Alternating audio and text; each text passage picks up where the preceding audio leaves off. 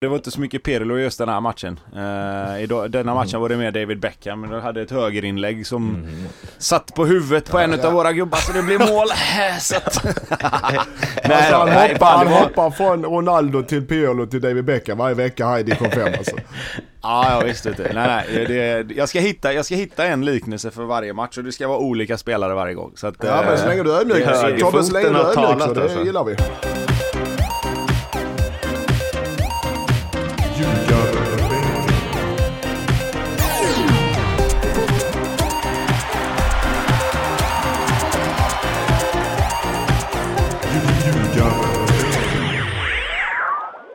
Det här är Ljugarbänken i samarbete med NordicBet. Det är eh, avsnitt eh, 174 och det har spelats en jäkla massa fotboll sen vi eh, snackades vid sist.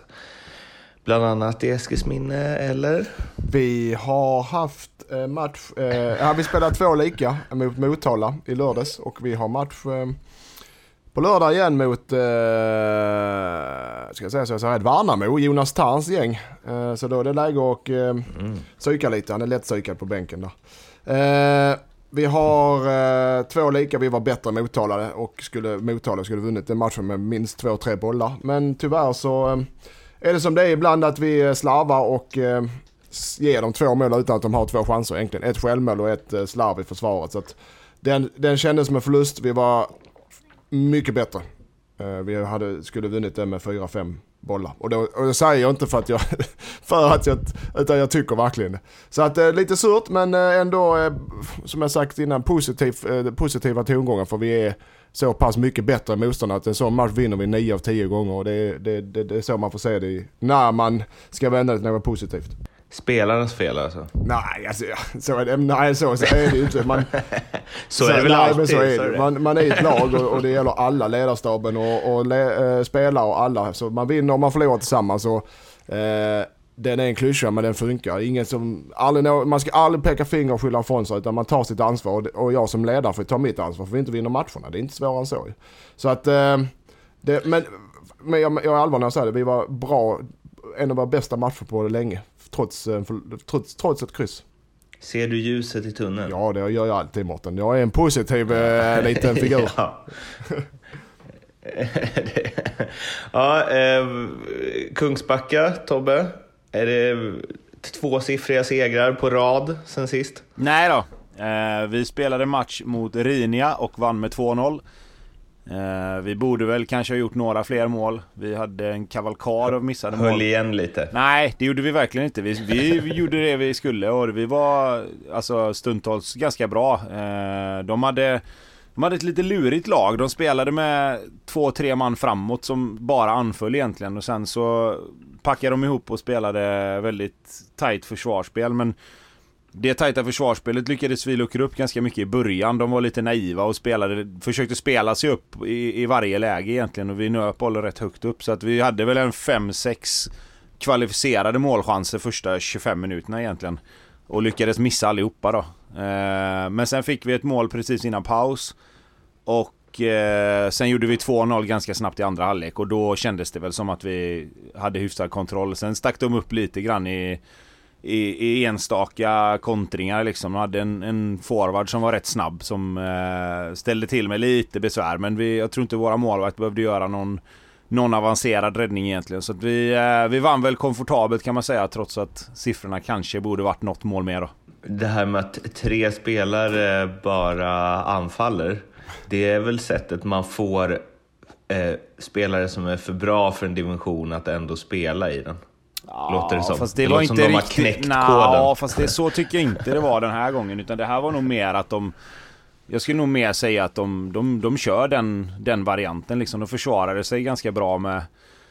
Ja, 6-7 gubbar och sen hade de tre man som skulle kontra för att det var så de valde att spela. Eh, just mot oss så, så skapade de väl inga... De hade några omställningslägen som sagt men, men vi lyckades ändå fånga upp dem ganska bra. Men... Eh, ja, de har, de har tre raka förluster så jag vet inte, det funkar väl sådär. eh, hade, hade du eh, Pirlo-rollen igen eller vad? Ja, eller ja, Pirlo. Det var inte så mycket Pirlo just den här matchen. Uh, i denna mm. matchen var det mer David Beckham. Men hade ett högerinlägg som mm. satt på huvudet på ja, en ja. av våra gubbar så det blev mål. så att... nej, alltså, han, hoppar, han hoppar från Ronaldo till Pirlo till David Beckham varje vecka här i division 5 alltså. Ja, jag visste inte. Nej, nej. Det, jag, ska hitta, jag ska hitta en liknelse för varje match och det ska vara olika spelare varje gång. Så att, ja, men så länge du är ödmjuk. Tobbe, så länge du är ödmjuk så det alltså. gillar vi. Men nej, precis. nej, det var ingen, vi gjorde väl ingen höjda match. Det var väl egentligen ingen av oss som gjorde. Men uh, just det inlägget till målet var jävligt fint. Det får jag ändå ge mig själv. Vad har ni målskillnad nu på tre då? 13-0. Ja, det är inte så illa. så det är bra. Så vi leder, ser leder serien på målskillnad före Hyltebruk. Vad har Hyltebruk då? Har, har alltså, Hyltebruk, uh, Hyltebruk smålänningar eller hur? Ja det, ja. det kan de ju inte gärna vara eftersom det är division 5 Halland men... Ja men förlåt, Halland. Ja, Hylte, Hylte, jag vet. Hur ligger de? Har de heller inte någon, någon förlust? Nej, de har tre segrar också. Så att eh, det blir spännande match här när den matchen dyker upp sen. Fan är det som är från Hyltebruk? Ja, skitsamma, vi kör. Men, vad säger du? Ja, men jag kommer att tänka på någon gammal spelare som är därifrån, men jag kommer inte på eh, vem det var. Starkt content. men, men Tobbe, när du lirade, eh, hur många mål gjorde du med högen då? Man tänker ju att du bara... Um, ja, det är klart att det var fler mål med vänstern. Och, men jag skulle väl säga att jag gjorde lika mycket mål med höger som jag gjorde med huvudet egentligen. Uh, sen hur mycket det säger är det, det vet jag inte. Men var det men, en på tio eller? Uh, ja, men så skulle man väl kunna säga. Ja, men säg att jag gjorde typ en sju mål med vänstern och sen kanske två med huvudet, ett med högen eller två med högen, ett med huvudet i den, i den fördelningen kanske. Det skulle jag nog kunna säga. Mm. Ja, um, så de här Beckham högerinläggen är ändå inte så oväntade som man, kan, som man först kan tro. Um, ja, det är jävligt oväntat faktiskt. Okej. Vi börjar med Elfsborg, Malmö FF. Eh, Boråsarna vann med 1-0. Och man får väl säga att den här MFF-kvarnen som jag ställde ut för fyra fem avsnitt sen, det är ett vattenfall som öser på den. Eh, Malmö, ja, det tar ju är tillbaka och hej och hå, men det vill sig inte där. Och Elfsborg är fortfarande obesegrade, så man kan ju liksom vända det åt det hållet också.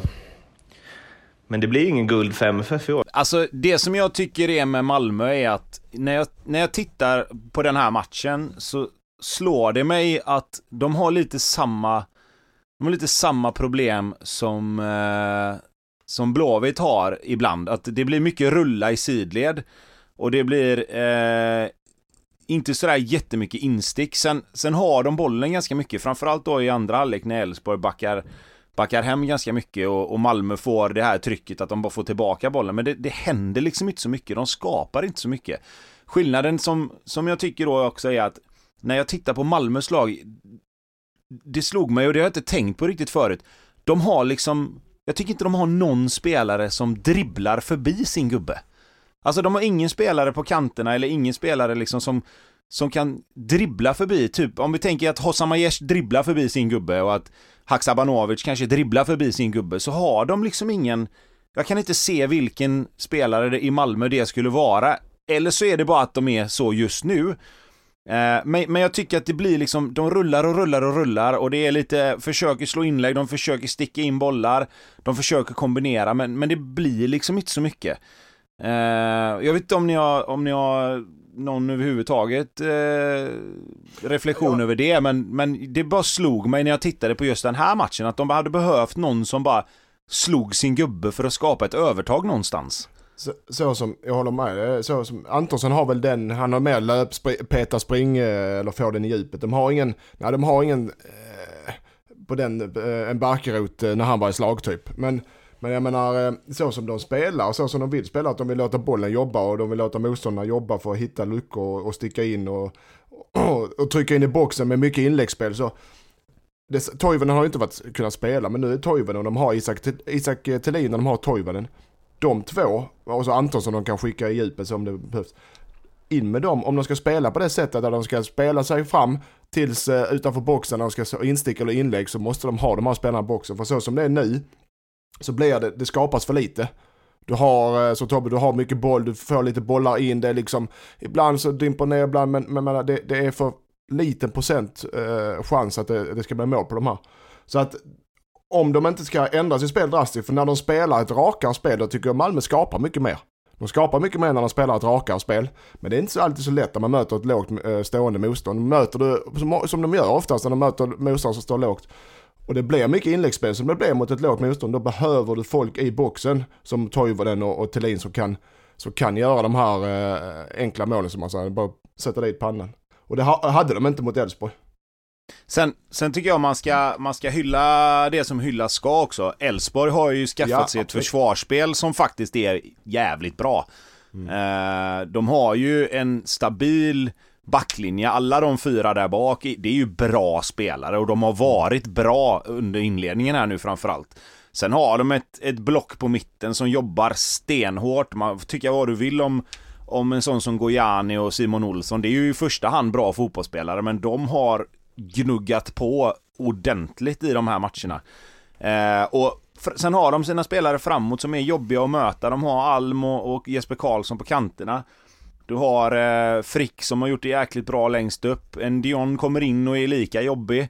Så att, och, och det, som jag, det som jag tycker som är lite skillnaden med Elfsborg i år om man jämför lite med, med andra år och framförallt vad jag har känt innan lite, det är att innan har de haft en tendens att lite grann vika ner sig när det börjar blåsa lite i matcherna. Det tycker jag de har städat bort helt och hållet. Alltså de står där och de möter upp och de jag, jag, jag ska säga det, Elfsborg har imponerat på mig, både med att de har lyckats hitta sätt att vinna matcher och ta poäng, men även just det där att det verkar som att, att de har lite mer mentalt starka spelare och, och att de kan liksom, när det börjar brinna till i matcherna så står de pall och, och liksom löser det. Mm. Och, och, vi är glada att vi hade rätt om Tim Rönning också, den är vi glada för. Att han är stabil menar du? Ja, men ja, vi tog ut honom, ja, skitsamma. När vi hade lagspecial så pratade vi om just honom. Mm.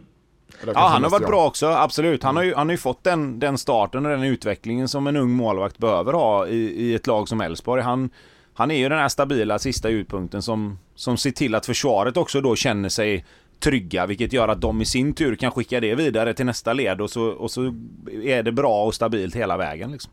Så är det. Eh, jag måste bara, eller måste behöver jag ju egentligen inte, men nu har jag ju Eftersom det är en podd som jag får göra vad jag vill i så gör jag det.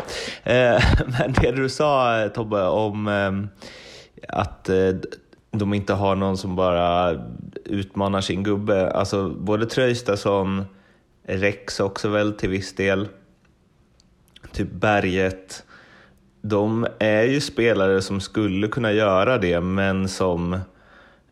Eh, de känns lite så här, alla känns lite balanserade på något sätt. Alltså de är inte så mycket, ingen av dem är så här jättemycket tuta och kör. De är liksom rätt smarta spelare.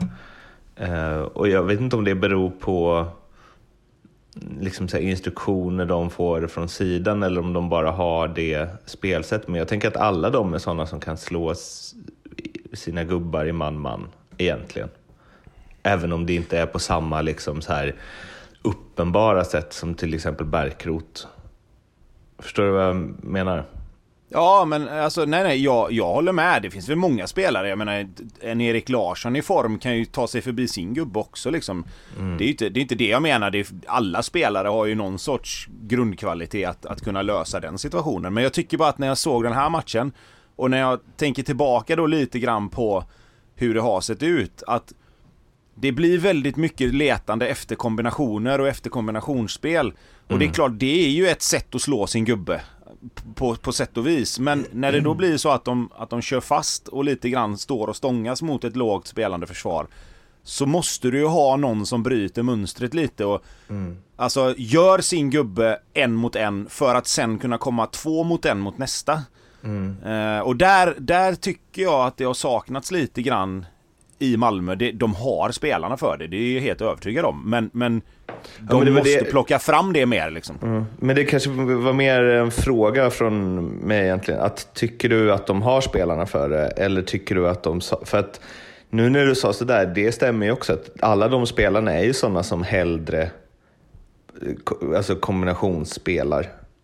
De, Malmö kanske inte har en enda spelare nu när jag tänker efter som verkligen man tänker så här att den bara Alltså verkligen bara tutar och kör framåt. Så utmanar gång på gång på gång. Och bara... Antonsson, jag tycker Antonsson är en sån spelare, fast inte på det sättet man vill ha. Det är ingen dribbler, utan han mm. utmanar ju med fart den jäkeln alltså.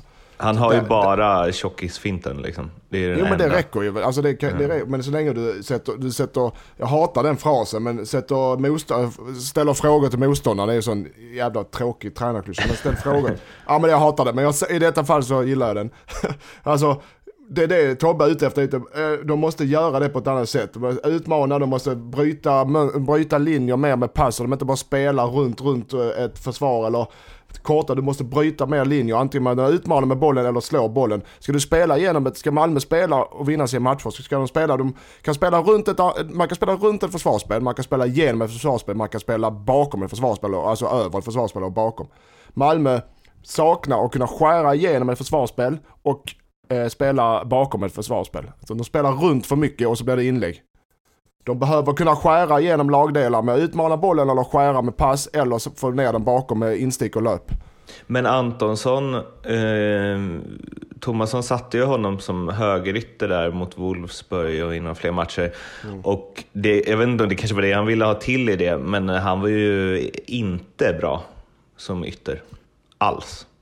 Han, Nej. Alltså, han passar ju jag, inte där. Jag, jag håller inte riktigt med om det. Att utmana, han, är han är väl egentligen bäst på att bara springa i djupled och ja, ha bollen i två sekunder och peta in den. Ja, absolut. Men jag, det måste finnas en tanke med det som de har tränat på och sett. Mm. Kanske scoutat motståndarna. Här är det, om vi, om vi har mötande forward så är det läge att skära bakom där för nytt. Och det måste vara en sån som inte vi har, som inte vi har sett själva, som de har mm. identifierat mm. med sin scouting. Måste det vara. Att, Christi, att Malmö har blivit liksom, Malmös trepoängare har blivit synonymt med Anders Christiansen. Ehm, jag, ehm, det här är ju verkligen bara en, eh, en lös spaning som det kanske inte ligger någonting i. Men det var ju så med Rosenberg, att när han inte var med så hade Malmö det kämpigt. Och nu är Anders Christiansen kapten och har öst in mål och varit på topp när allsvenskan eh, börjat. Och så saknas han i matcher och då är de inget bra. Alltså det är ju det är för lite för att vara ett mönster, men det hintar ju ändå om någonting som kanske kan bli ett problem igen. Frågan är, hade, om Christiansen, jag, jag förstår vad man är ute efter det och när det är så svart på vitt i statist, med statistik, så, men hade, Christian, hade Malmö vunnit mot Elfsborg och Christiansen varit med menar du? Alltså hade de det eller är det bara en, ett, ett eh, Nej, men det är ju som så här, är det, är det bara en tillfällighet att ja, jag, när den bästa nej, spelaren och kaptenen nej. saknas i MFF, oavsett vem den bästa spelaren och kaptenen är, så viker de ner sig? För de nej, var, var ju mycket sämre när Rosenberg ja, ja. inte var med. Och... För det första, om du saknar en av, en av de bästa, den bästa spelaren i laget och en av de bästa allsvenskan, inte den bästa, bland de bästa, så klart att det blir ett avbräck för laget både resultatmässigt och prestationsmässigt, såklart. Men mm. att, det skulle, att, att, de, att de går in på någon sorts hjärnspöken, att vi kan inte vinna utan att vara lagkapten, har inte med det att göra, utan det är mest att de blir ett sämre lag. Men så, så, alltså, så stor roll ska de, de ska vinna sina matcher ändå, för de har så pass många bra spelare. Absolut, men det, förstår du vad jag menar då? För om man går tillbaka till Rosenberg, då blir det ju, när de saknade ja. honom, då kanske Christiansen var med. Ja, men jag vet inte men, Christiansens, alltså... jag vet inte, nu är han lagkapten och jag, han verkar vara en bra spelare, vet vi. Men vet inte om han har samma ledaregenskap som Rosenberg. Jag kan inte svara på det för jag har aldrig spelat med honom. Uh, så att det är Nej, den, det är den, bara, det är den Malmö saknar med Rosenberg mest. Att, att han var duktig spelare gjorde med, med att de här ledaregenskaperna. Att när det går tungt Eh, att det är ingen som tar tag i det och, och lyfter laget. Det, det, är den de saknar jag vet inte om Christiansen har den inte. Jag kan inte svara på det. Men jag, jag tror, jag skulle säga så här i så fall att när det gällde Rosenberg så var det ju dels kvaliteten givetvis han, som, som han hade som fotbollsspelare men kanske framförallt det där att han gick i bräschen och med sina ledaregenskaper visade vägen för de andra lite grann. När det gäller Christiansen här så tror jag snarare det handlar om en spelmässig saknad av honom för att de här insticken som ska komma från mitten, det är ju en jäkla skillnad på om Anders Christiansen sticker in bollar i straffområdet än om Bachirou eller, eller Lewicki gör det. Ja. Och sen dessutom det de får extra med Christiansen, det är att du vet ju att du kan aldrig låta honom stå ostörd utanför straffområdet plus minus 10 meter från linjen för då smäller det ju även med långskott. Så då kommer ju ytorna för insticken bli större. Hade jag, hade jag varit hade jag varit Elfsborg till exempel den här matchen, man hade ju låtit Bachirou och Lewicki skjuta från 20-25 meter för att det ska ju mycket till för att de ska blåsa upp ett skott. Alla Christiansen.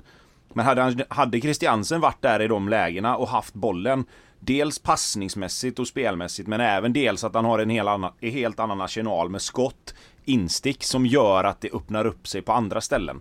Så, så med Christiansen handlar det mer enbart om den spelmässiga saknaden av han tror jag. Det är inte bara Malmö FF av to topptippade lag som har det lite struligt. Hammarby fortsätter att eh, åka på plumpar i protokollet.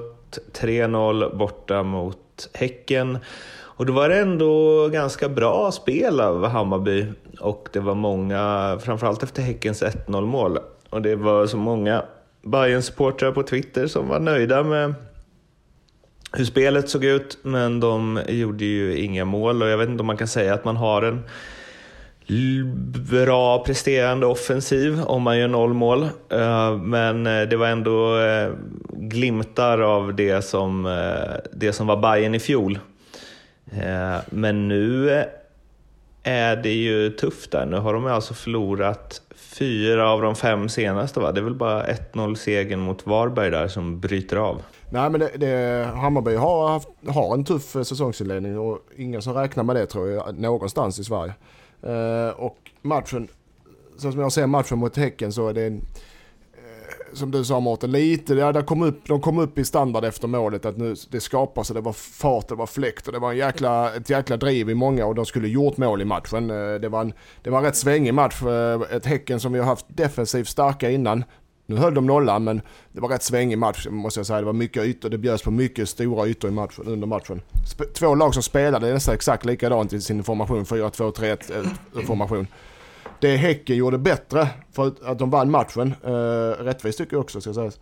Men det var en jämn match. Det var att Iran Dust eh, var så pass skicklig i matchen och jag, och jag hörde på Ans eh, intervju efter att de hade varit på honom väldigt mycket att sökta centralt, utmana eh, Hammarbys centrala spelare eh, med kraft och sen för sedan få löpningar runt om där är de som är sårbara i halvomställningar då. Och det lyckades ju. Han gjorde det flera gånger och det blev mål på någon också. Så att eh, Häcken fick en eh, match precis där de ville. Eh, halvomställningar, Hammarby anfall mycket folk, öppnar för mycket omställningar. Randust låg i en mellanyta, fick bollen utmana, eh, centralt satte ut en mål. Så att eh, respekt till Häcken och Hammarby eh, ja, nu får de kniven på strupen och det ska vi se hur de hanterar det. Eh, men där, nu i matchen såg man, man såg att okej, okay, det är inte bortglömt, spelet är inte bortglömt från förra året. Det finns där, det gäller bara att plocka fram det i längre perioder.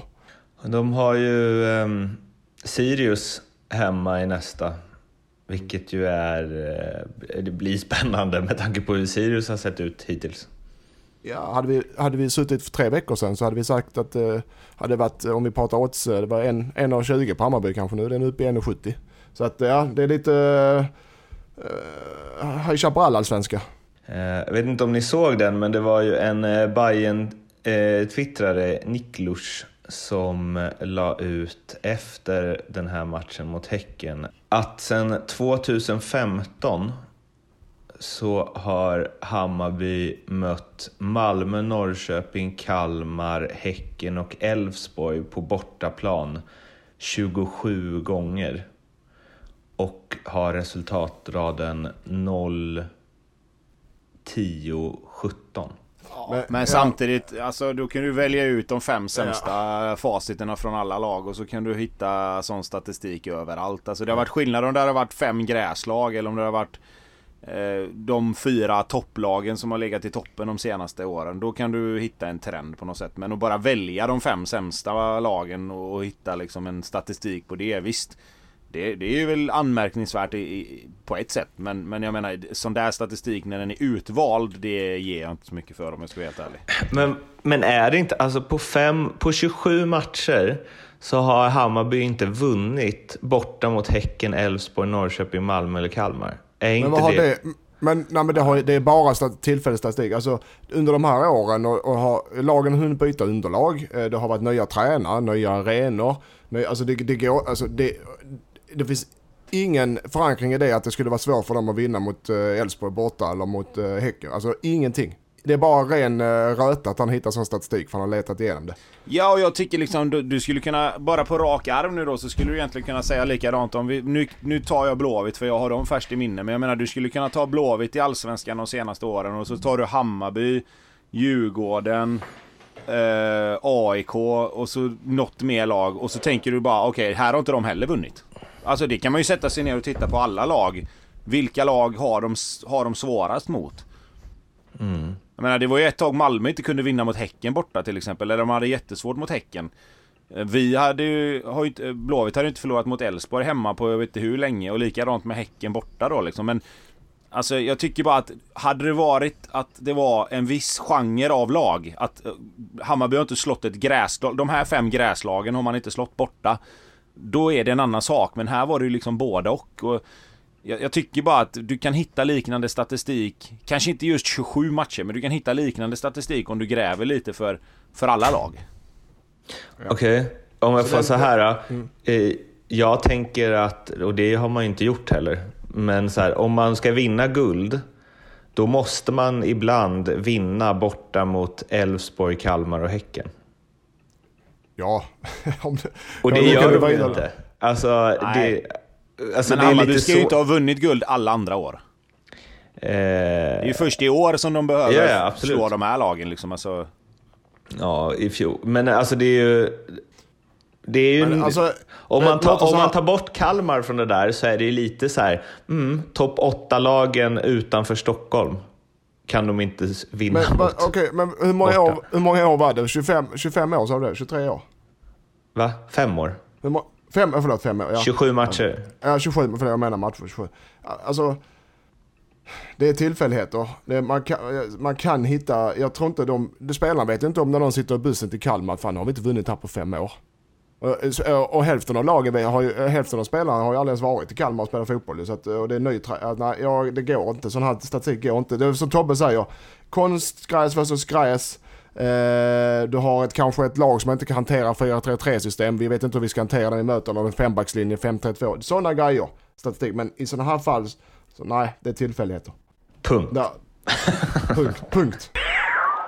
AIK har ju charmat och eh, förbryllat och eh, ja, det är spännande att se AIK nu när de testar den här nya spelidén Får vi se hur länge den är ny dock. Eh, finns ju en finns ju en risk för att det nya hänger kvar lite väl länge i saker, men de eh, skulle ju för första gången sedan premiären egentligen ställas mot ett på pappret betydligt sämre lag och eh, nu på hemmaplan. Premiären var ju borta mot Örebro och Falkenberg får väl anses vara på pappret ett sämre lag än Örebro.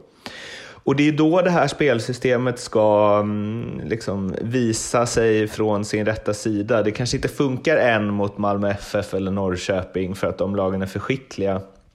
Men mot Falkenberg ska det ju domineras som aldrig förr med det här. Det är därför man utgår ifrån eh, ger det tid och eh, att sätta sig.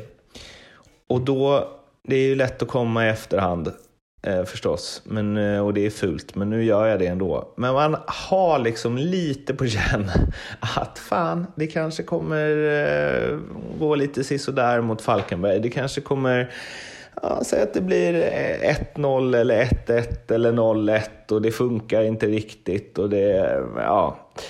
och så blir det ju. Eh, och jag tycker jag har sett det här i AIK hundratusen gånger oavsett beroende på spelsystem. Men att eh, när de ska in och ta något som är säkert så blir det inte så.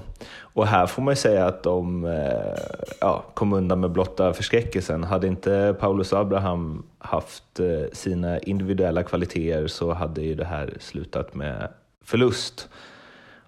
Och ja, ja, ja. å ena sidan, Kör. det är ju för dåligt, men å andra sidan, ja, man kunde se det hända typ.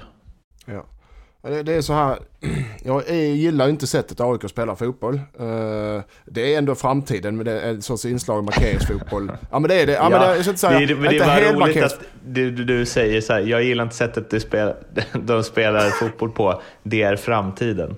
Ja, det säger ganska ja, mycket men- om Ja, men coach inte Lindström.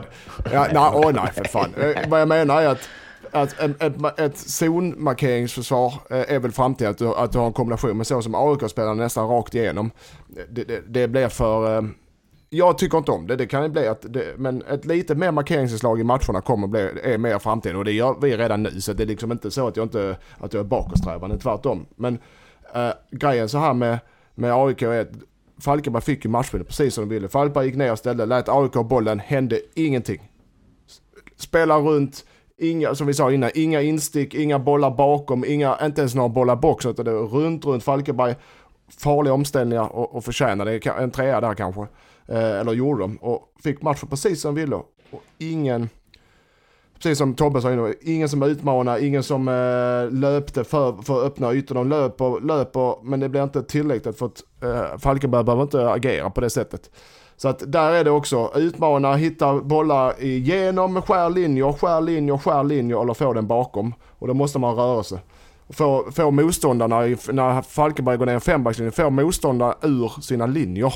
Med, med korslöp, med, med någon möter, någon går bakom. Det låter som mm, eh, så här eh, ABC-anfallsspel, eh, men det måste man ha mot ett lågt försvarsspel. Du måste ha positionsbyte, du måste ha rörelse, du måste kunna skära linjer på ett annat sätt. Annars kommer det ingen vart. Och det gjorde AIK, de kom ingen vart. Sen har du Paulus Abraham där som är målet när det kommer, han, där ser man att han är klass avslutaren för han läser spelet eh, Tobbe. Där han, du vet, han droppar ur på ett inlägg. Han känner okej här kan jag inte gå. Jag droppar ur för att läsa den. Pang, mål. Men, men AIK har, de har problem alltså. Jag, jag ser ingen... Eh, jag ser ingen ljusning i deras sätt att spela. Nu, nu kanske jag är hård men jag ser ingen ljusning i det deras sätt att spela. Jag ser inte att det kommer helt plötsligt bli bättre om jag ska vara helt ärlig. För motståndare lär sig hantera det. Vissa motståndare går på pressar som satan för då blir de... Vissa ligger lågt och AIK, deras sätt att spela fungerar inte på något lag om jag ska vara ärlig. Någon, något, sätt, så- något sätt att spela. Så nu är jag hård men, men jag tycker inte det. Hårda ord, eh, där får du Nej, ta men jag vid tycker- eh, Tobias Hysén. AIKs sätt att spela fungerar inte mot något lag. Nej, för, eh, förutom mot någon, okej, mot någon formation. Så kan jag säga. Det fungerar inte mot någon formation. Men jag jag, tycker tycker att- så här... Ja, fortsätt, förlåt. Ja, jag är färdig. Ja. Ich bin jag- fertig.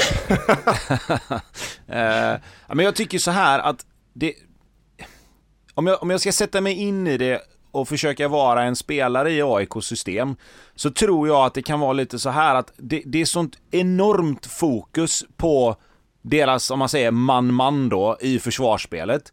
De, de måste tänka och, och liksom vara påkopplade till 100% när de inte har bollen.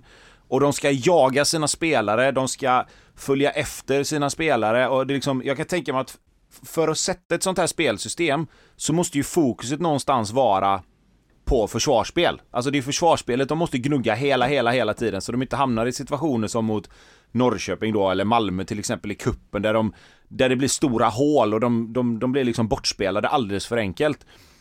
Att sen då helt plötsligt spela en match där du nästan bara ska anfalla. Det, det är ju inte så jäkla lätt. Alltså, det är ju, då, då ska du helt plötsligt ställa om i skallen. Okej, nu kommer vi ha bollen väldigt, väldigt mycket. Nu ska vi helt plötsligt hitta de här lösningarna och de här lösningarna.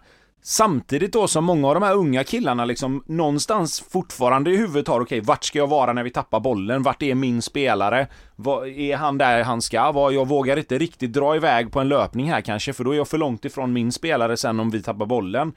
Jag kan bara tänka mig att det kan vara så på vissa håll. Det är ju den balansen också de måste någonstans hitta att det får ju bli liksom jag, jag är helt övertygad om att de har tränat ett anfallsspel inför en match mot Falkenberg, det är inte det jag menar, men jag, jag tror bara att allt det här nya liksom ska ju processas och gå igenom i huvudet och helt plötsligt får de en match där de kanske inte bara ska tänka försvarsspel eh, utan de måste ha ett eget anfallsspel mot ett lågt försvar. Det, jag, jag tror att det kommer bli bättre, det är jag helt övertygad om. Där är jag inte riktigt överens med dig Lindström. Jag tror att det kommer bli bättre allt eftersom och hela tiden.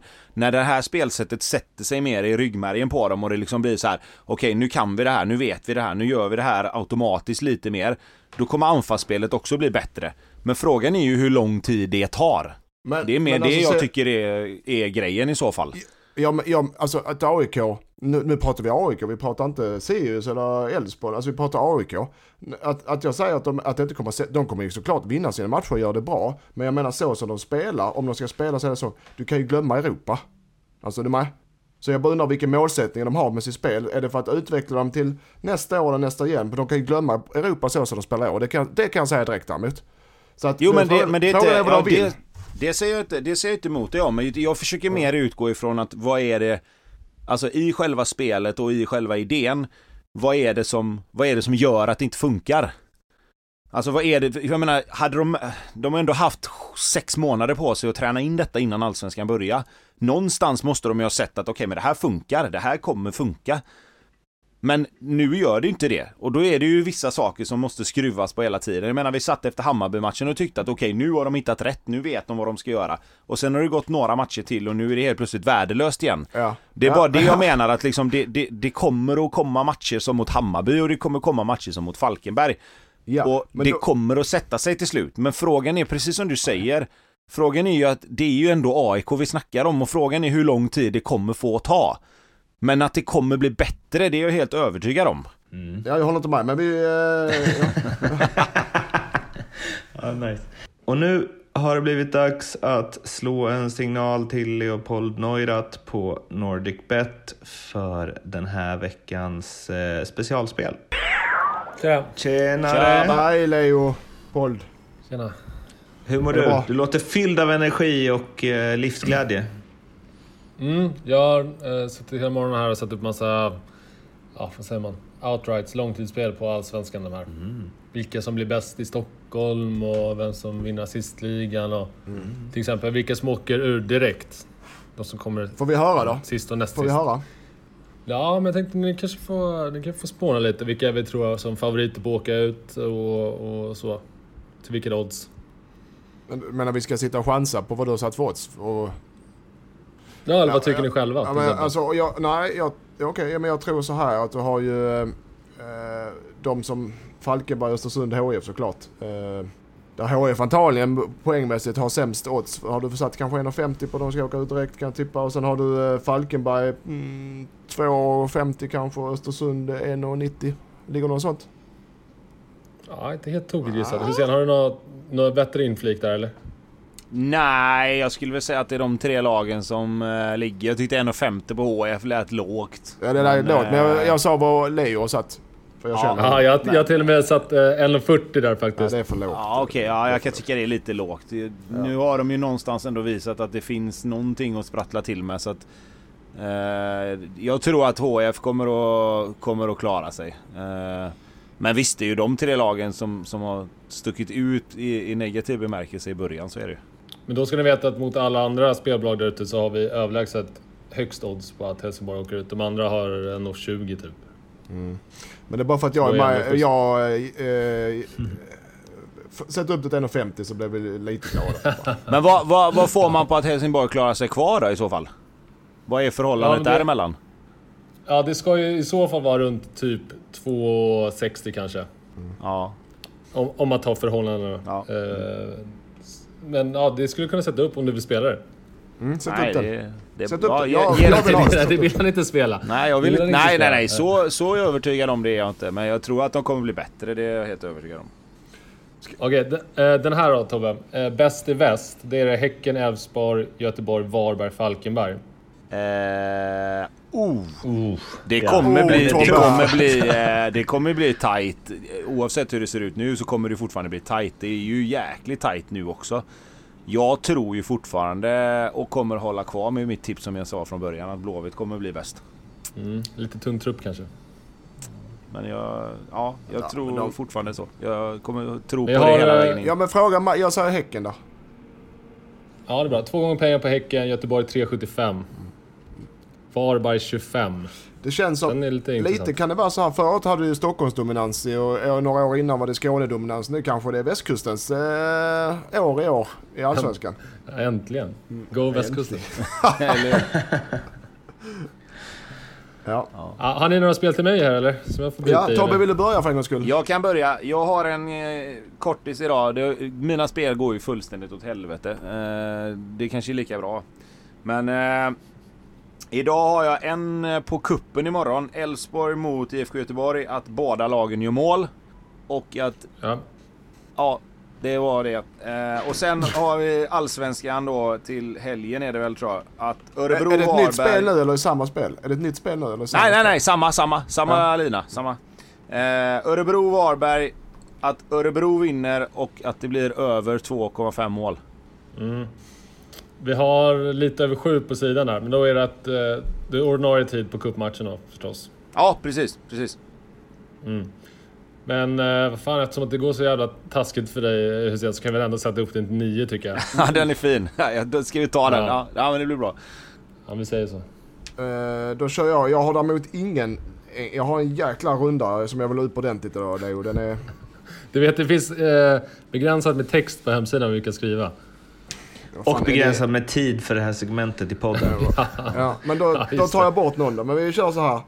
Hammarby och Malmö ra, äh, segrar rakt av. Malmö vinner mot Norrköping, Hammarby vinner mot Sirius. Okej, då har du den. Den klarar ni av va? Och skriva. Kan du stava till det eller? Och sedan så har vi Ja, ja, ja. eh, Mjällby och Örebro vinster och under tre och ett halvt mål i matcherna. Vi stannar på den då. Vi stannar så. Satan. Kan, Ja, jag hade en till, jag hade en till. Jag hade Falkenberg Östersund under eh, 0,5 mål första 25 minuter. Men då skiter vi den då. Uff. Ja, vad, vad har du tänkt på den här då? Är det en 40-taggare eller en 30-taggare? 50-taggar vill jag ha. Det låter lite högt eller? Med Falkenberg, så som jag räknar med Falkenberg Östersund, hade jag fått med, tagit med den också så hade det varit uppe i 54. Ja men vad fan, då, då känns det 40 rimligt ändå. 45 då. Ja, ja, ja okej vi säger det. Så får spelarna lite extra värde den här helgen. Mm. Bra, tack Leo. Med tanke på att vi har varit så jävla bra innan. Ja, Ja, någon gång måste släppa. Du vet hur det är när man eh, får dåligt självförtroende där framför mål. det är bara att mala på. Det är bara att kötta på. Jag har aldrig haft för dåligt självförtroende så jag vet inte. Vi kör på. Ja, gött. Vi hörs eh, nästa vecka då. Ja, det gör vi. Ja, Ja, bra. Ha det gött. Tja. Det där var alltså Leopold Neurath från NordicBet. Kom ihåg att spela ansvarsfullt och att du måste vara minst 18 år för att spela. Behöver du hjälp eller stöd så finns stödlinjen.se. Och när vi ändå är inne på eh, Stockholmslag det går tungt för så bränner vi väl av Djurgården på samma gång. Och eh, jag vet att du vill glädjas här med HF Lindström. Men tyvärr så blir vinkeln på det här att svenska mästarna får bara 2-2 trots en 2-0-ledning. Eh, hemma mot eh, ett lag som inte hade gjort ett enda mål eller tagit en enda trea och låg sist i tabellen när den här matchen blåstes igång. Eh, det är ju för dåligt det med. Du kanske kan vinkla så. Jag kan vinkla då jag vill för jag pratar. Men, äh, jag, jag, börjar med, jag börjar med HF då för, eftersom äh, det, de äh, gjorde sin... Åker upp så som HF är ner sparkade just nu så åker de upp och tar poäng mot Djurgården borta och gör sin bästa andra halvlek. Sin bästa, så säga, sin bästa halvlek jag har sett dem göra eh, sen allsvenskan startade. Eh, om man bortser från träningsmatch för det, för det, det var lite High Chaparral där. Så, eh, så, eh, eh, så blev, det var kul att se att HIF var bättre. Jag tyckte HIF var bättre än Djurgården i en halvlek. Det var ingen snack om det. Och de, eh, de hittade rätt i sitt spel både offensivt och defensivt och det såg lite spännande ut. Ska sägas säga att de fick kasta in sin tredje målvakt i mål också. eh, eh, Alexander Nilsson eh, efter att Lindegard blev sjuk och, och Kalle Olsson var ont i knät. Så att eh, den är inte så jäkla lätt att få in en tredje målvakt eh, precis innan matchstart. Men jag skötte det alldeles utmärkt. Det var kul att se. Stod i division 2 förra året ska sägas. Eh, så där, eh, där blev, det blev jag glad att se. Och du har Disco som har hittat rätt direkt nu i det här. Gigovic gjorde mål och så bättre ut än han gjort innan. Så att eh, det är fortfarande mycket att jobba på. Figuero tycker jag är för dåligt. Zucka tycker jag är för dålig. Martin Olsson var jätteduktig. Så att Max Svensson har poäng i sig. Så att det var spännande. Det var kul och hoppas de får lite vind i seglen nu HF på grund av det här. Nu väntar AIK som jag precis satt och sågade så att vi får väl se vad som händer där. Men i Djurgårdens fall, om jag ska gå in där då. Eh, så, eh, nej jag, jag, eh, Djurgården var lite bättre i första halvlek, hade mycket boll. I andra halvlek, det jag såg av andra halvlek av Djurgården, det var, blev jag lite, jag blev glad för hs vägarna för HF gjorde det bra. Som Tobbe brukar säga, man får inte ta bort att motståndaren gör bra. Men Djurgården såg eh, så väldigt, väldigt, eh, det såg inte bra ut alls. Eh, om man ska vara svenska mästare. Mycket skador, för Vittry har jag inte hört hur det är med honom. Det såg, har någon som har läst någonting för det såg ut lite som knät alltså. Eh, blev utbytt. Eh, lite orolig för Nyholm kom in rostig. Eh, man ser att han kan spela fotboll men han är rostig alltså. Så att de har ju lite skadeproblem eh, såklart men eh, Djurgården spelar inte som svenska mästare det kan jag säga direkt. Det, det så väldigt eh, noll, inget djupledsspel alltså överhuvudtaget. Eh, och då eh, när Kojovic möter, som, nu har de inte Toray längre så de, de har inte djupspel men när Kojovic möter, han är en duktig targetplayer så händer det för lite eh, runt om honom. Du måste ha löpningar bakom en, en, en target som möter. Så att, nej, eh, Djurgården eh, hackar enormt alltså. Vill du fylla i Tobbe? Nej, jag tyckte det var ganska bra sammanfattning. Det som jag ser med Djurgården är väl att, lite som vi har varit inne på förut, att när allting inte stämmer för, för dem så, så har de tyvärr just nu ett begränsat manskap tycker jag. Mm. Ja, det är det de har. Det är, inte, det är inget de, fel på det, men de, de är begränsade i sin i trupp just nu. Ja. Håller med. Ja, jag tycker, jag tycker liksom att det känns som att de har fått ut, fick ut max av alla sina spelare förra året. Och jag tycker fortfarande att en sån som Fredrik Ulvestad gör det jättebra. Karlström gör det man kan förvänta sig av honom. Eh, men när inte försvarsspelet sitter lika bra, när de inte vinner tillbaka bollarna lika mycket som de gjorde förra året, så får de svårt att, att skapa de här riktiga liksom det, det, där riktiga trycket mot motståndarna som de kunde ha förra året. Eh, det, det, blir, det blir eh, samma som vi har pratat med, med om andra lag, att det, det, blir lite för mycket på marginalerna som det handlar om. Och jag tycker liksom det målet som, som Max Svensson gör, sådana att, att gå bort sig så i försvarsspelet som de gör, det är ett fint mål och de gör det bra, de tre spelarna som är inblandade i HIF där, men sådana mål släppte Djurgården inte in förra året. Eh, och jag tror att det blir lite hjärnspöken även där att man är regerande mästare, allting har gått bra, det har flutit på, alla spelare har varit i den här zonen som, som man hamnar i när det bara flyter på. Och sen när det helt plötsligt då inte gör det, alltså det börjar redan i kuppen där när de fick stryk mot Mjällby och så kommer du in i allsvenskan och så, så börjar det hacka lite grann och det är inte det att de, det är inte det att de är dåliga egentligen utan det bara flyter inte på. Eh, och så liksom då är det det där att då börjar man tänka liksom och så börjar du sväva iväg i tankarna och så, och så blir det inte bra. Så att eh, de skulle behöva bara gå tillbaka, alltså, återigen den där enkla klassiska klyschan, ta ett steg tillbaka för att kunna ta två steg fram. Eh, men jag tror att det är väl lite samma för Djurgården som det är för många lag som inte riktigt funkar, att man måste gå tillbaka till basics och börja göra saker och ting lite enklare. Då glider vi ju över här till en sak som Jonas Dahlqvist eh, twittrade, eh, nämligen att eh, mm, förra säsongens 1-4, 1-4 i Allsvenskan var ju också 1 av 4 i publikligan och eh, samma lag ligger nu efter 20 procent av Allsvenskan 2020 som spelas utan publik än så länge ligger nu 7, 8 8, 10 och 11. Eh, och så skrev han väl något om att, ja, jag säger inte att det är hela sanningen, men det kanske ligger någonting i det. Gör det ja, det?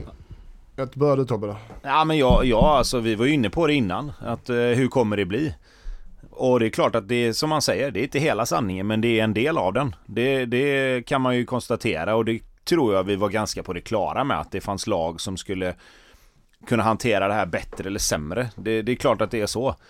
Eh, jag tror att de flesta är överens om att det kommit fram ganska många unga spelare som, som har gjort det bra, som kanske inte hade haft lika lätt att göra det när det, när det hade varit eh, fullsatta läktare. Men samtidigt att de stora lagen som har sina 20 000 eh, plus minus några tusen på läktarna, att de inte får det stödet och att framförallt motståndarna inte får det trycket mot sig. Eh, det är klart att det, det, det spelar en jätteroll. Det, ja, det, det, kan man väl säga att det, man hatar ju att spela hemma utan publik men det är ju jävligt skönt att slippa det på bortaplan. Mm. Jag håller med där. Vi var, eh, alltså du har ju Sirius och Varberg, Häcken där som topp tre stycken i topp fyra som hade under 5000 i snitt förra året. Så att det säger mycket. Men jag håller med, just hemmaplan för de här storlagen, det säger sig själv. Men även på bortaplan. Men att spela Hammarby mot Sirius borta så, så det, det, är en av de bästa känslor som finns som fotboll, tycker jag. Hemmaplan fullsatt, så det, det, det, bara, det säger sig själv. Men om du åker till Eh, en, en motståndare som inte är för långt, vi säger HF då, vi åker till, eh, eller om HF åker till Falkenberg eller Halmstad och liknande. Och du, och du märker att det är bättre tryck på bortasupportrarna, på HF i detta fallet, än på hemmapubliken. Då får man energi som spelar. Och det är inte ovanligt när Hammarby åker iväg, när AIK åker iväg, när Djurgården åker iväg, när Malmö åker iväg. Det är inte ovanligt att de här lagen har bättre tryck på, på sina supportrar än hemma, hemmasupportrar som säger, mot de mindre klubbarna. Den tror jag också, den är större än vad man tror. För jag älskar att spela på bortaplan när man märker sina supportrar mer än motståndarnas. Oftast är det mot de mindre klubbarna då såklart. Slutligen eh, Lindström, för att bara knyta ihop Djurgårdsgrejen här. Du, du säger att eh, AIK, det finns inte en chans att de grejer Europaplats och så. Ja, men så, så jag, ska inte, jag ska inte säga att, för nu skjuter mig själv i, i uh, Men gör också. det. Men alltså, men att de, bara. Nej men det är bara för att du vill ha rubriker borta. Ja, men alltså att, att AIK, det finns, en lit, det finns inte en stor chans att de tar Europaplats så som de spelar nu, nej. Nej, och Djurgården Men det finns en chans! Ja, och Djurgården då? nej, inte, inte där heller. Nej, så som de spelar nu, nej. Vi eh, rullar vidare utanför lagen som presterade med publik men inte gör det utan.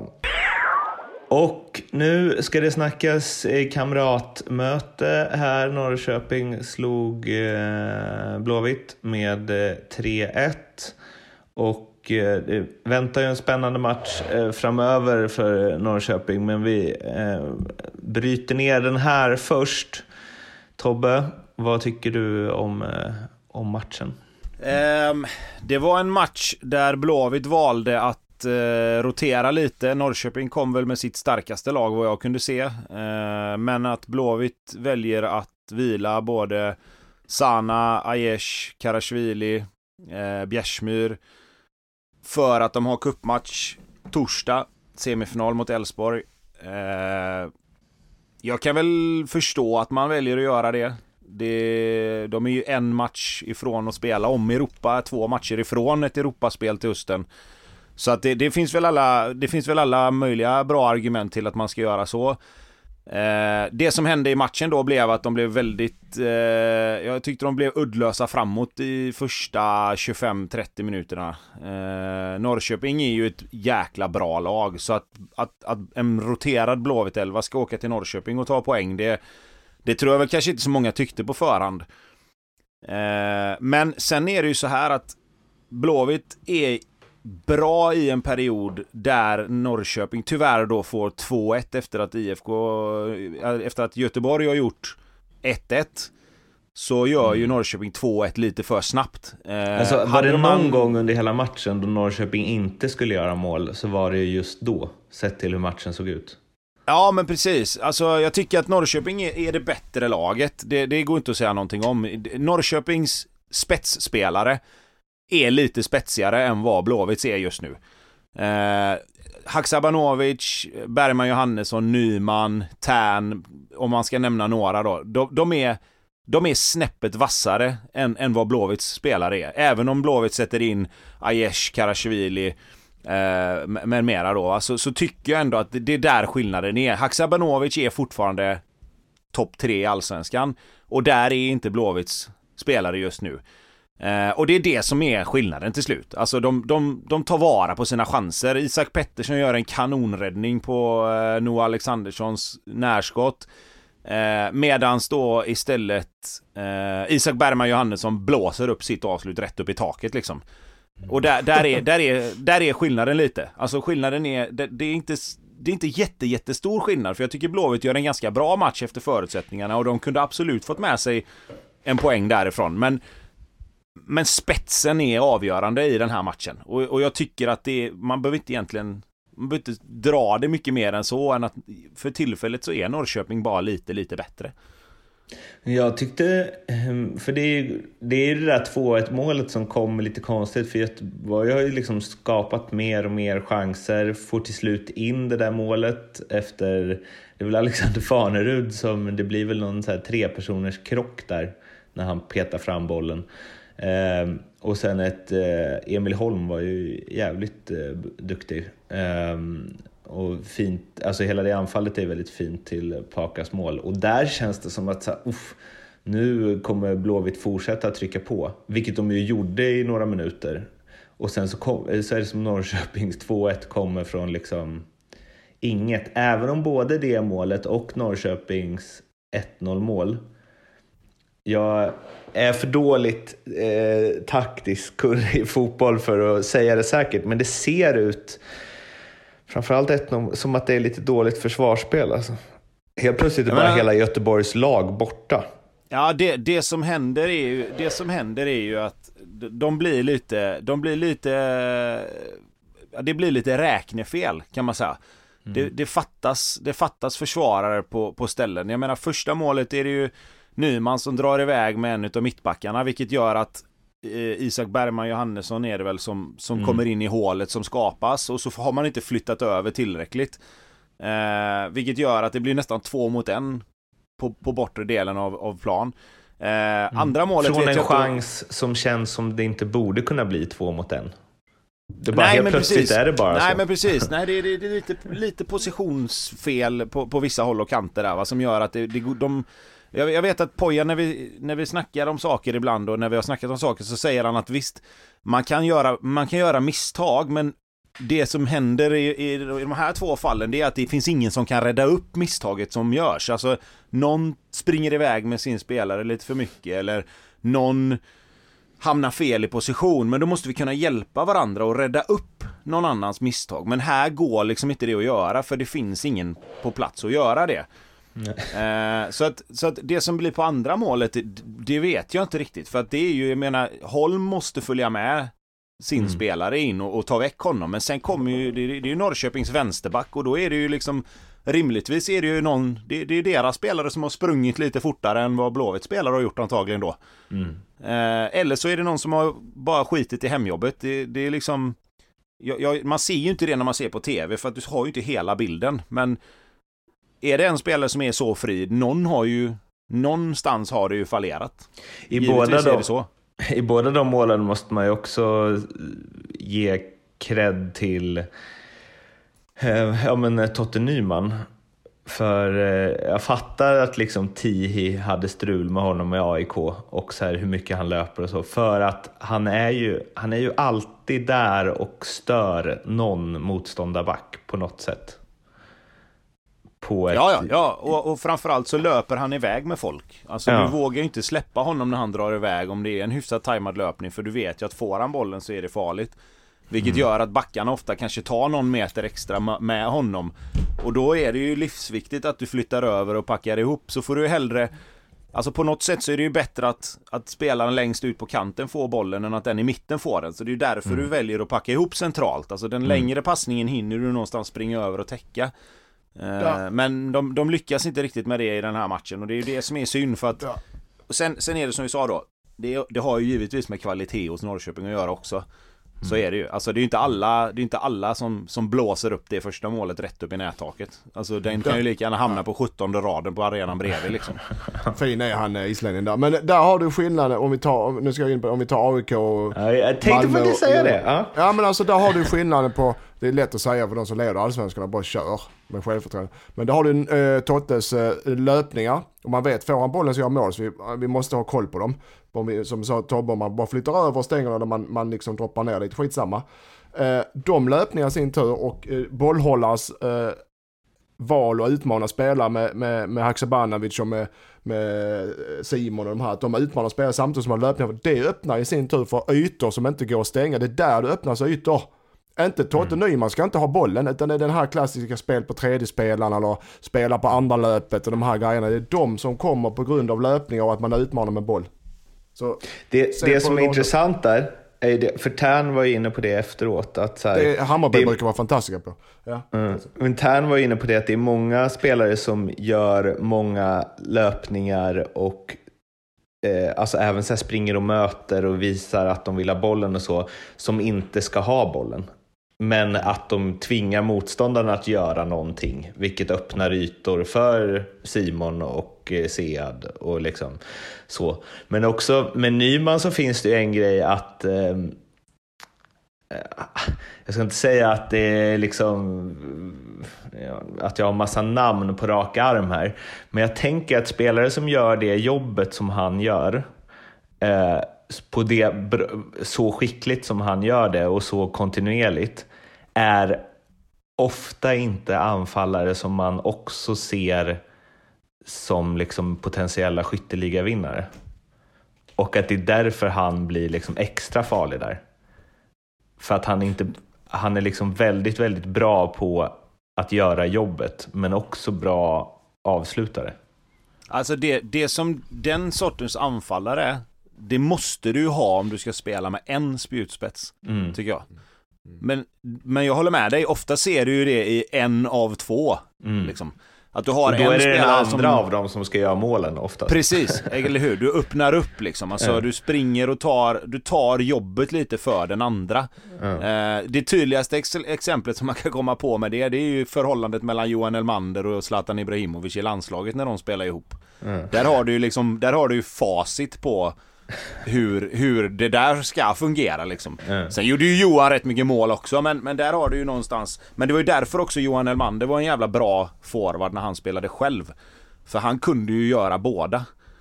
Eh, han och Totte är väl inte helt olika? Nej, nej, mm. det, nej det tycker jag inte. Mm. Uh, Elmander hade kanske lite mer liksom, kraft och styrka mm. liksom, och, och var lite snabbare kanske. Ja, uh, men, men, men, ja. Uh, ja. men precis. Men, men alltså jag tycker ändå att Totte Nyman är ju, han har utvecklats till att vara den spelaren tycker jag. För jag tycker när han kom fram första vändan han var i Allsvenskan, då var det mer än bara en djupledsgående forward. Han jobbade hårt och allt sånt där, men jag tycker inte han har lagt till den dimensionen i, i sitt spel. Det här med att springa och spela utan boll lite.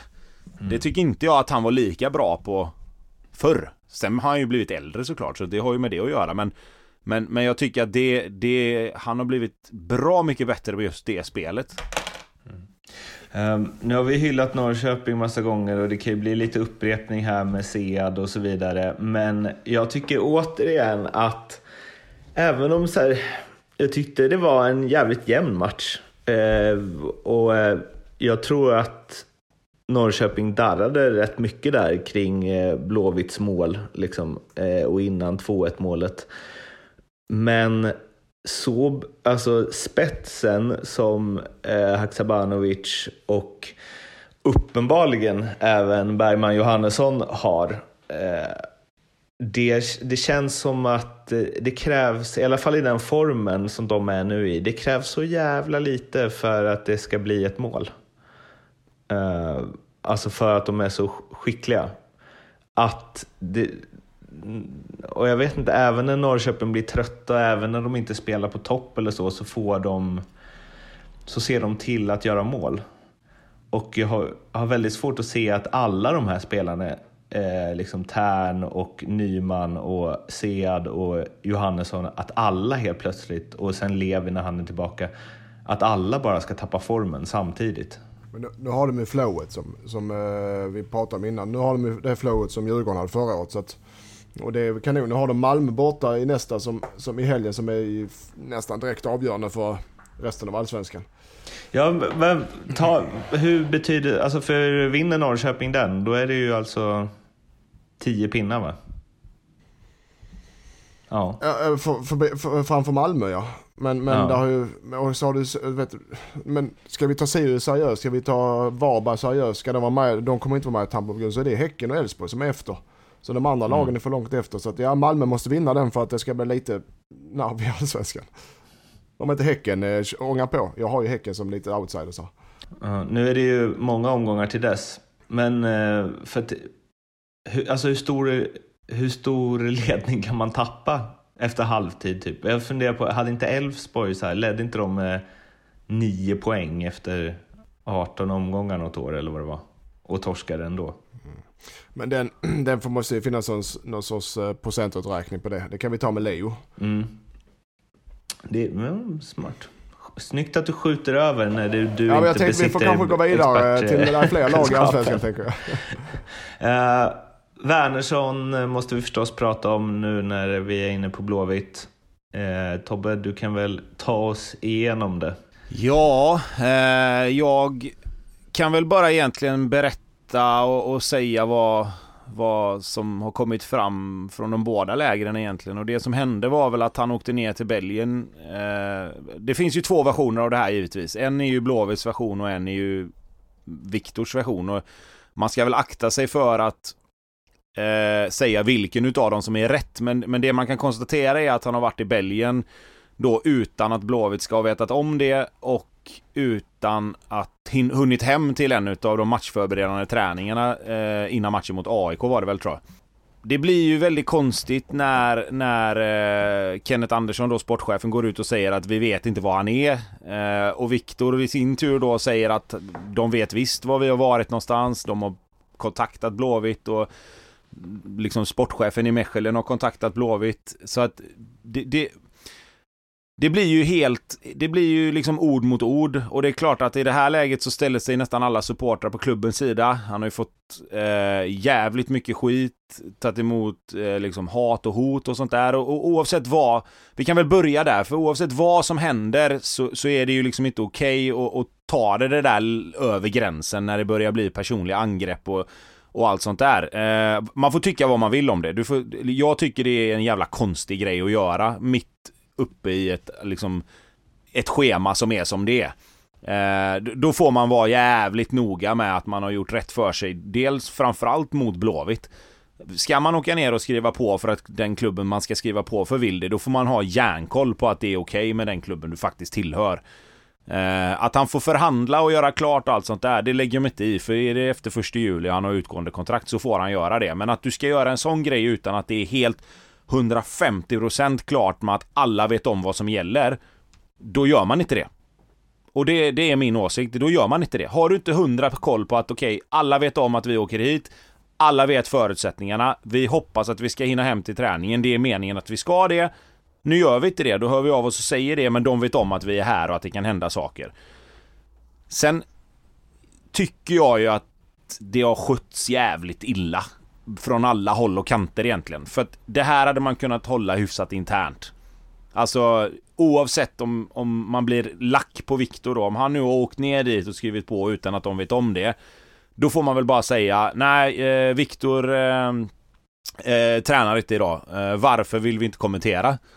Och sen ta det internt. För dels så skapar det en jävla massa frågor till alla de andra spelarna. Ja, vad tycker du om Viktors beteende? Vad tycker du om klubben? Vad tycker du om det här? Det blir en jävla soppa bara av det. Som man hade kunnat klara sig utan tycker jag.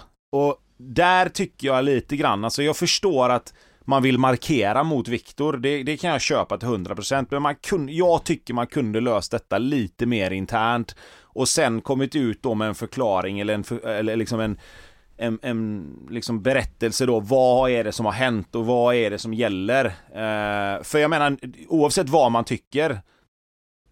Alltså, jag kan väl också tycka att andra spelare ska gå före, men vad händer om en sån som Alexander Jallow till exempel, han går sönder här nu i nästa match, då måste ju Viktor Wernersson spela.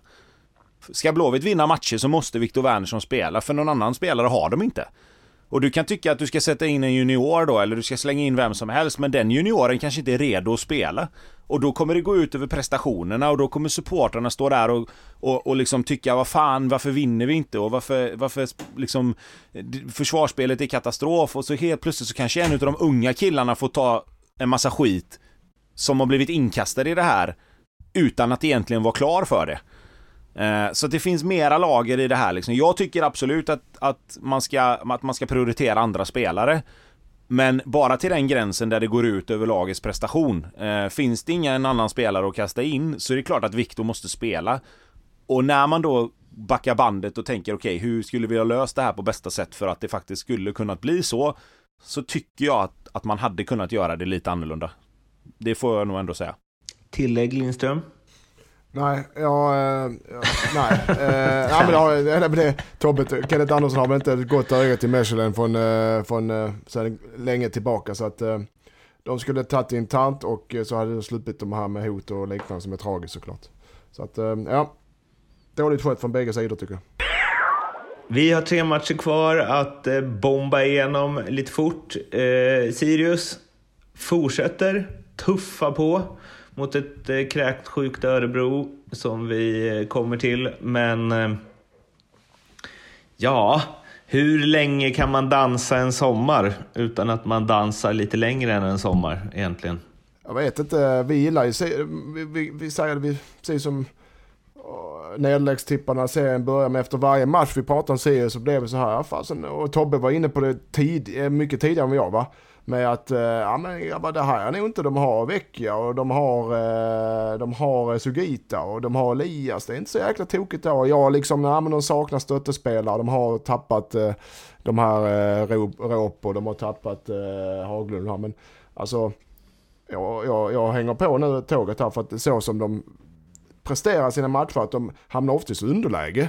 De har många matcher där de, där de får kämpa sig till segrarna. Det flyter inte på sig själva även om de spelar fint. Så den moralen och det självförtroende de har i laget, det gör i sin tur att de vinner matcherna. Sen att de spelar bra är en annan sak också. Så att jag är lika imponerad som alla andra. Att de, de förtjänar vinsten mot eh, Örebro här också. Det, eh, och, och gör det på ett bra sätt. Eh, jag tycker att eh, när de andra lagen, publiklagen, som de stora lagen hackar så, så har Sirius och framförallt Varberg också såklart tagit chansen och, och är bästa nykomlingar i Allsvenskan på jag vet inte hur många år. Nej förlåt, eh, Varberg pratar jag inte, Sirius inte nykomlingar. Men alltså, och Rydström har verkligen fått det att sätta sig. Eh, utan träningsmatcher ska sägas.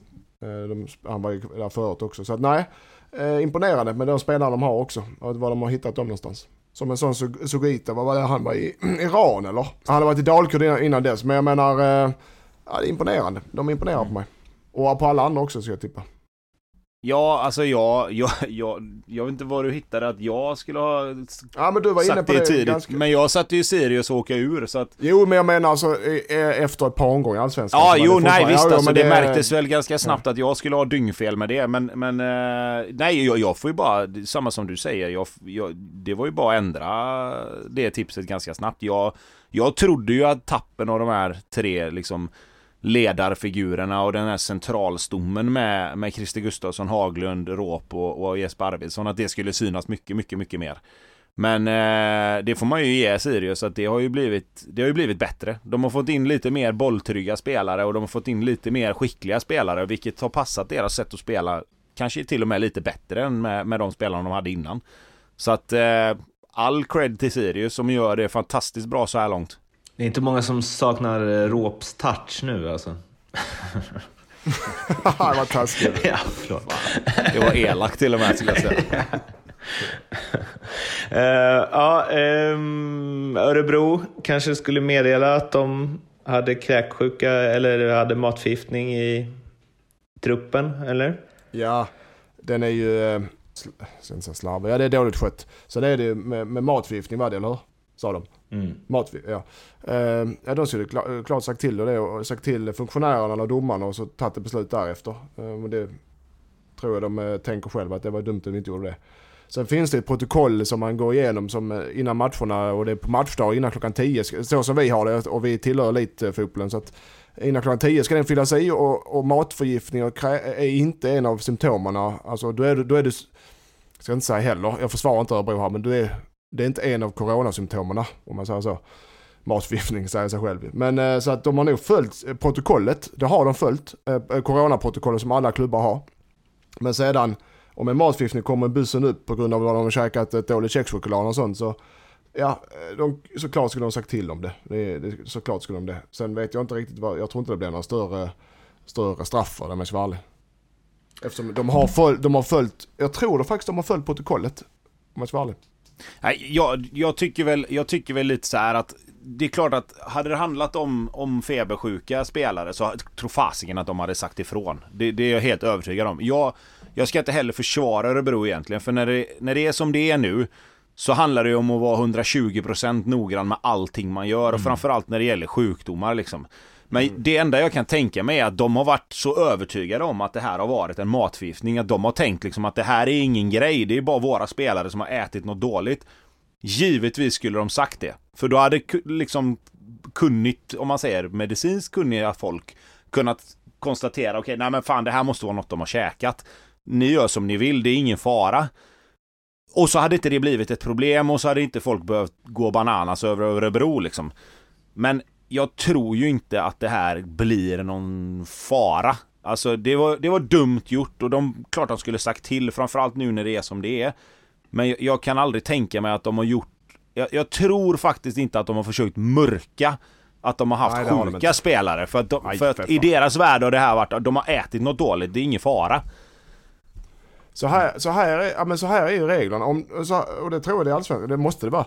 Att, det är ju som vi lever i Sverige så är det ju på e- egenansvar som gäller. Så att varje matchdag innan klockan 10 så måste eh, lagets läkare få in ett protokoll från spelarna där, det, där man fyller i eh, har du eh, symptomfri eller symptom? Och de symptomen är halsont, allmän sjukdomskänsla, muskelvärk, torrhosta, feber, huvudvärk, illamående, diarré. Och har du någon av de symptomen så får du stanna hemma och isolera dig och följa protokollen som finns för det.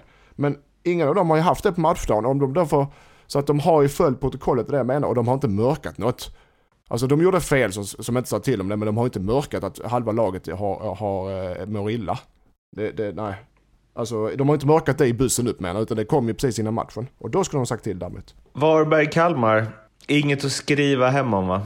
Ja, det var en dålig fotbollsmatch med dåliga förhållanden med regn och blåst. Och det var då, två, ska inte säga dåliga lag, men, men, men dålig kvalitet fotbollsmässigt i matchen. Eh, Varberg vann för de tyckte de hade jobbat hårdare och var mer påkopplade än, än, än Kalmar. Och jag, ska jag säga så att eh, Stoja Stojan Lukic, 40 år, i mål i Varberg var deras, en av deras bästa spelare. Så det säger lite om matchen där också. Eh, Kalmar sliter. Men efter sin fina start så sliter de som satan nu. De behöver en trepoängare. Och Jocke, eh, jag skrev med Jocke innan matchen i eh, ett annat ärende och då, då hade, skrev han att de, de vill vara i mitten, eh, Varberg. Eh, då är de, det är deras målsättning. Och även att eh, jag sa att Jocke, sätt nu, nu ska jag, sätt nu hög press på Kalmar för de är lite naiva i sitt spel. Och det, så blev ju målet till, så det var ju kul att han lyssnade. Men det hade han nog gjort ändå kan jag säga. För då, ja, men det hade han nog gjort ändå. i För det, spelet där alltså. han hade nog gjort ändå. Men eh, Varberg, eh, bästa nykomlingen på länge vad jag förstått eh, i eh, Allsvenskan. Så kul för dem och, och, och definitivt inte, definitivt välförtjänt att de vunnit. Och det är ju- Jag, skulle bara vilja lägga till att jag tycker det är imponerande att de vinner just den här sortens Ja. matcher. Ja. Alltså, man kan tycka vad man vill. Okej, de är nykomlingar. De kommer alltid jobba hårt och liksom hela den biten. Men du ska ju faktiskt vinna matcherna också. När det blir sådana förutsättningar. Och det får man ju ändå säga. De, de har vunnit matcher på att de har spelat bra och de har vunnit matcher på att de har spelat precis så jobbigt som de behöver. Så att eh, om vi, om vi creddar Sirius så ska vi absolut credda Varberg också. ja, absolut. Och när vi ändå creddar den ena nykomlingen kan vi credda den andra också. Mjällby vinner borta mot Östersund starkt. Och Löken Show goes on. Parmalöken. Va? Goes on. Han har så många lager. Sa jag det förra avsnittet? Jag säger det igen. Han har så många lager i sin eh, lilla lök. Ja, det är väl eh, nästan lika imponerande det, även om eh, de flesta kanske hade högre tankar om Mjällby än Varberg innan säsongen. Ja, nej, nej, men ja, Mjällby de var bättre än Östersund i matchen. Eh, Ganska jämn match så, men de var bättre rakt igenom. Så att eh, den, eh, det, det var åka över halva Sverige och spela och åka hem med tre pinnar. Det måste, som nykomlingar. Det måste vara imponerande. Och samtidigt så jag är lite besviken på Östersund. Eh, besvikelse så som jag ser dem. Att de är besvikna som klubb, det vet vi om. Men jag, jag hade högre förväntningar på dem som lag. Eh, och de får det... Om inte klubben går under på andra sätt så blir det tufft för dem i år. Men jag tänkte på det. Alltså, nu har jag inte 100% koll, så alla ni som håller på Mjällby får ju, får ju ursäkta lite. Men finns det någon spelare som har gjort den resan, nu använder jag ett ord som jag egentligen inte gillar, men den resan då, som David Löfqvist har gjort? Från att ha kommit upp liksom och varit ganska bra talang, liksom gå utomlands, och sen bara typ försvinna. Och så helt plötsligt hamna i Mjällby igen då, och så bara liksom sent i karriären helt plötsligt gå upp och så vara en av allsvenskans bästa spelare igen. Alltså, alltså han är ju liksom, han, alltså sättet han gör mål på. Jag menar målet mot Blåvitt är ju fantastiskt och assisten också. Och det här målet är ju liksom också, han väntar och väntar och väntar, okej till slut så är det en liten lucka där mellan benen som han rullar in den i. Alltså jag, jag har så liksom, Och jag det trodde kom- han var slut på något sätt. Ja, och det Men konstiga alltså- med honom är väl också, eh, där får du rätta mig om jag har fel Lindström, du har ju haft koll i de lägre divisionerna senaste åren. Men det är ju att han, alltså han var ju en, en powerful ytter när han slog igenom och var i Malmö och gick till, sedermera till, eller när han var i liksom Parma-svängen och så. Eh, och sen så ju äldre han blev, desto mer gick ju han ner i Pirlo-rollen. Liksom mm. som en spelfördelare på innermittfältet. Men nu är han ju där uppe igen. Ja, men jag håller inte med riktigt. Alltså han... Eh, han, han, han har hittat, desto äldre man blir desto, desto alltså klart man hittar rätt i sina roller som fotbollsspelare på ett bättre sätt. Men han, han är, som jag, jag var på lyftarna redan förra uh, avsnittet här, att han, han är han, med sitt lugn, så han sprider ett jäkla lugn på planen, han är duktig med bollen, han ska ha, han ska faktiskt ha, jag tycker han ska ha planen framför sig när han bollen. Han, han, han, är, han spelar på mitten och han, han går med när det är läge, det är inte så att han kör toklöpningar, utan han går med när det är läge för han är så pass klok. Så jag tycker han pulserar matcherna väldigt, väldigt fint, både offensivt och defensivt. Det jag imponerar med Löken är att han efter hans karriär där med, med Malmö och, och Gubbi och Parma och Odense och sen, tillba sen tillbaka och spela med Mjällby division 1. Vi, eller i ettan, vi mötte dem med, med, när jag var tränare två åker där och det, du vet, samma roll där, samma sorts uh, speltyp. Och gå ner och spela i ettan, superettan och sen bara gå upp i allsvenskan och göra det så bra så att det krävs en en, en jäkla, ett bra tålamod och ett jäkla hjärta för, för eh, att gå ner och spela division 1 eh, för en sån spelare och sen vara med hela resan upp. Så det ska man ha respekt för att inte, fan nu trillar Mjällby ner i, i division 1, nu skiter jag i det, nu går jag till eh, något annat lag. Utan där är det bara att lyfta på hatten alltså. För det, det, det, sånt beteende ska man ha cred för. Och nu är han ledande för dem, kapten och ledande i allsvenskan för dem. Och har ni, på tal om det som Tobbe sa där, är det någon där ute som vet någon liknande karriärsresa så twittra till oss bara. Eh, så tar vi upp det i nästa avsnitt. Och med de orden så har det blivit dags att eh, runda av det här avsnittet av Ljugarbänken. Vi finns ju inte bara på Twitter, vi finns på Instagram och Facebook också. Prenumerera gärna på oss i eh, er podcastspelare så blir vi oerhört glada och ni slipper missa något avsnitt. Vi hörs igen inom kort. Tills dess, må gott. Hej då! Hej hej! Ha det gött!